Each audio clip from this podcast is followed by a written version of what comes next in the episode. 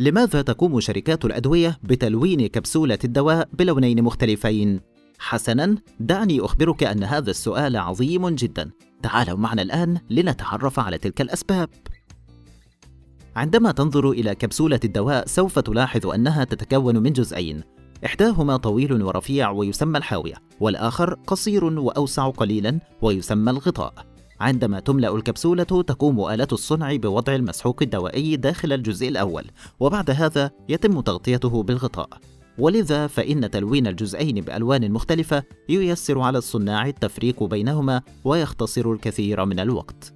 أيضا تلوين الدواء يعين المرضى على التفرقة بين الأدوية المختلفة وبالأخص كبار السن ومن لا يستطيعون القراءة أو من يعانون من ضعف النظر. وقبل أن نكمل نود منكم الاشتراك في القناة وتفعيل جرس الإشعارات حتى نشارككم المعرفة.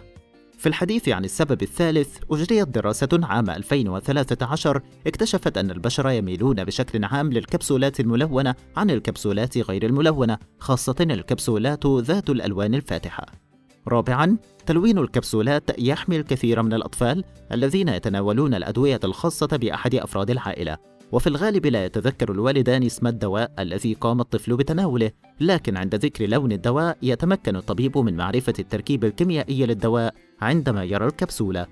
أيضا هناك مراجع كثيرة تحوي أشكال كل صنف من الدواء والمادة الفعالة التي يحتويها بناء على شكل القرص أو لونه أو الحروف المدونة عليه. وأخيرا فإن استخدام أكثر من لون للكبسولة يعطي فرصة لشركات الأدوية لعدد أكبر من الاحتمالات لألوان الأدوية. إذ يمكن استخدام خليط من أي لونين لتحصل على شكل مميز للكبسولة. شاركونا في التعليقات ما أكثر الأسباب منطقية بالنسبة لكم. شكرا لكم على المشاهدة ولا تنسوا الإعجاب بالفيديو والاشتراك بالقناة لمتابعة مقاطعنا المقبلة.